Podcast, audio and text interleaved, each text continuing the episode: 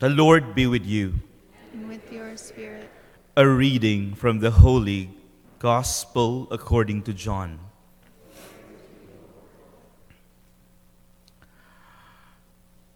On the evening of that first day of the week, when the doors were locked, where the disciples were for fear of the Jews, uh, Jesus came and stood in their midst and said to them, Peace be with you. When he had said this, he showed them his hands and his side. The disciples rejoiced when they saw the Lord. Jesus said to them again, Peace be with you. As the Father has sent me, so I send you. And when he had said this, he breathed on them and said to them, Receive the Holy Spirit. Whose sins you forgive are forgiven them, and whose sins you retain are retained. Thomas, called Didymus, one of the twelve, was not with them when Jesus came. So the other disciples said to him, We have seen the Lord. But he said to them, Unless I see the mark of the nails in his hands, and put my finger into the nail marks, and put my hand into his side, I will not believe. Now, a week later, his disciples were again inside, and Thomas was with them. Jesus came, although the doors were locked, and stood in their midst and said to them, Peace be with you. Then he said to Thomas, Put your finger here and see my hands, and bring your hand and put it into my side, and do not be unbelieving, but believe.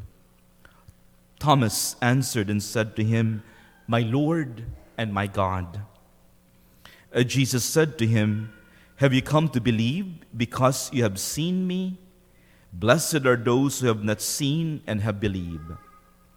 Now, Jesus did many other signs in the presence of his disciples that are not written in this book.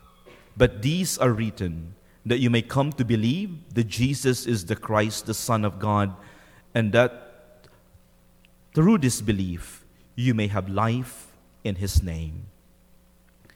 The Gospel of the Lord.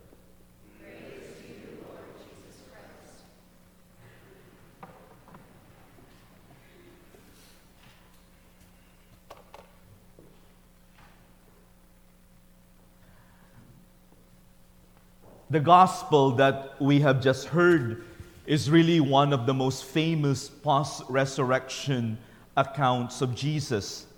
And every single year, you know, even though we change with the liturgical readings each year, and this year we are on year C, the readings or the gospel for the second Sunday of Easter is always the same. This is the gospel that you're going to be hearing every single year.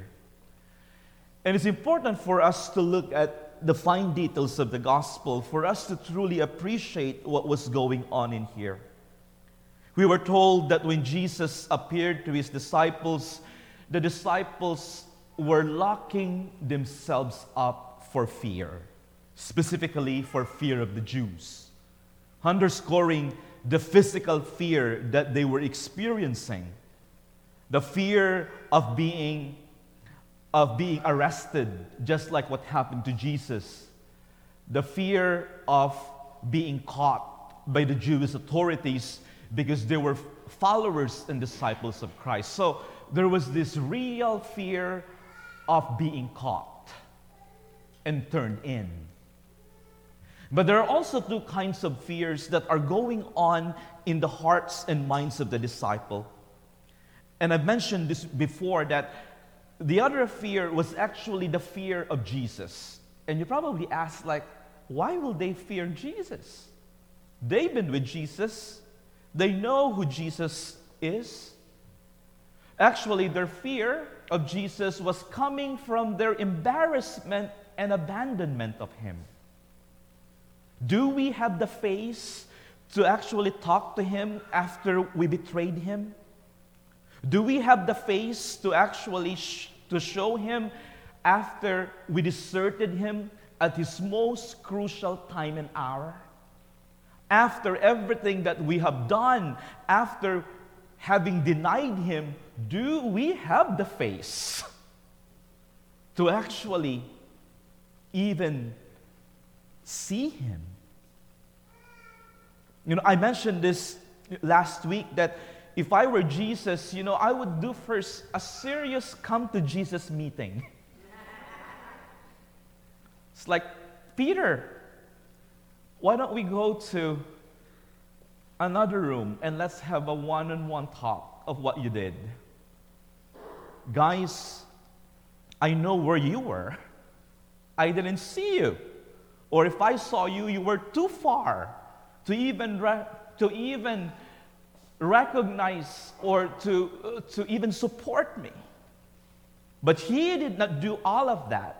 He was not expecting for any kind of explanation, for any kind of justification. His first words to them were words of reconciliation and of friendship. Peace be with you. Peace be with you.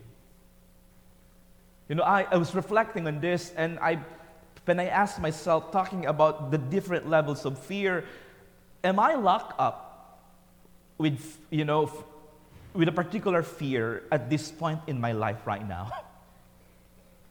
What is the one that deterring me to truly experience the joy of the resurrection? That's the second fear, the fear of Jesus. But there's also the third fear, the fear of themselves. They were afraid of themselves. It's like, what are you talking about, Father? Who is afraid of oneself?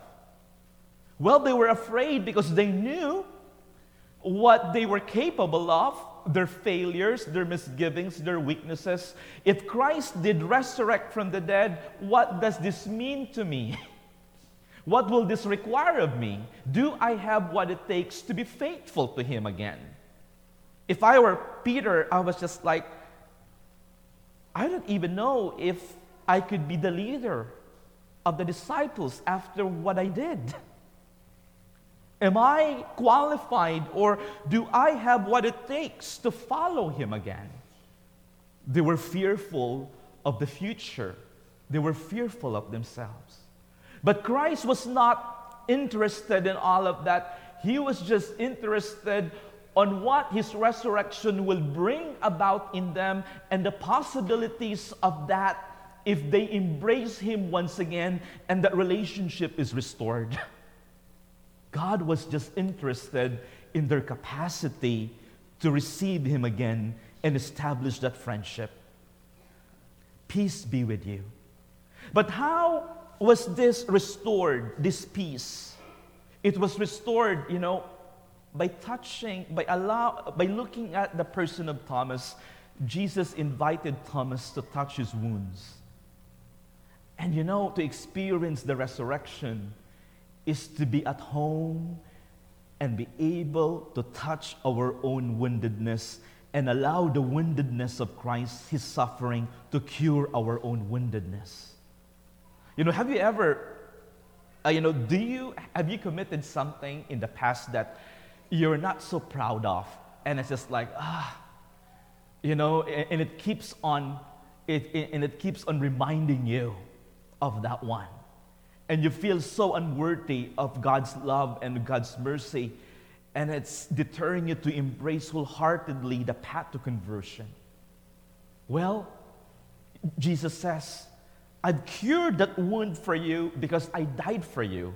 And I want you to be able to touch your own wounds in order for you to be able to make me as your Savior because by your own efforts alone, your wounds would be fresh.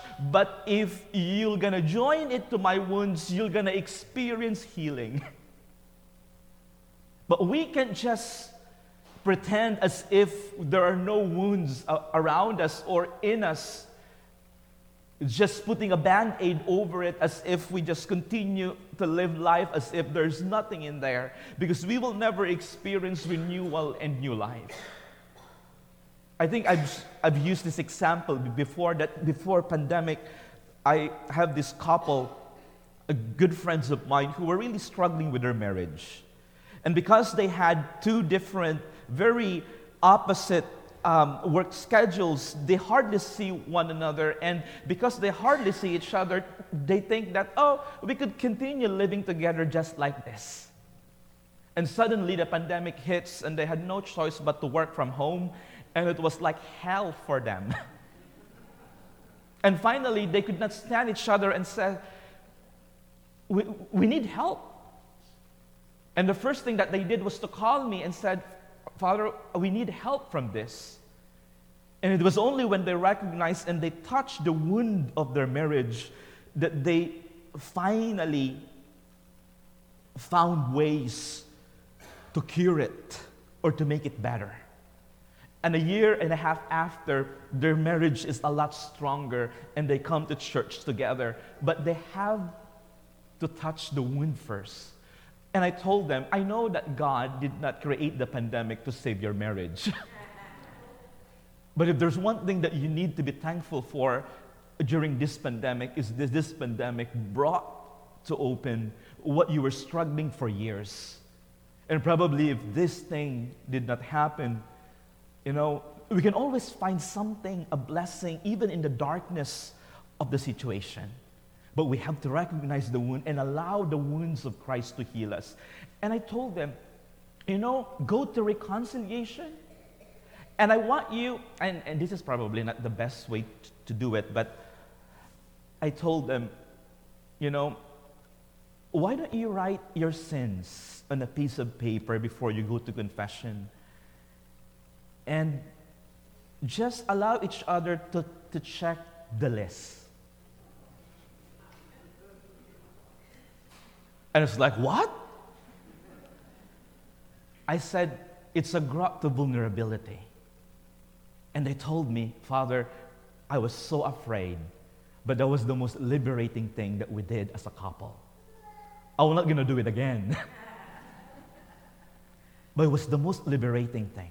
It was not confession, so you're not sharing and you know, sharing each other, but I said, but it's interesting because they reminded each other of the things that they have done to each other that they did not even realize they did to each other. And that was the healing, the start of the healing, touching the wounds, and they experience resurrection. We are all called to that experience of new life.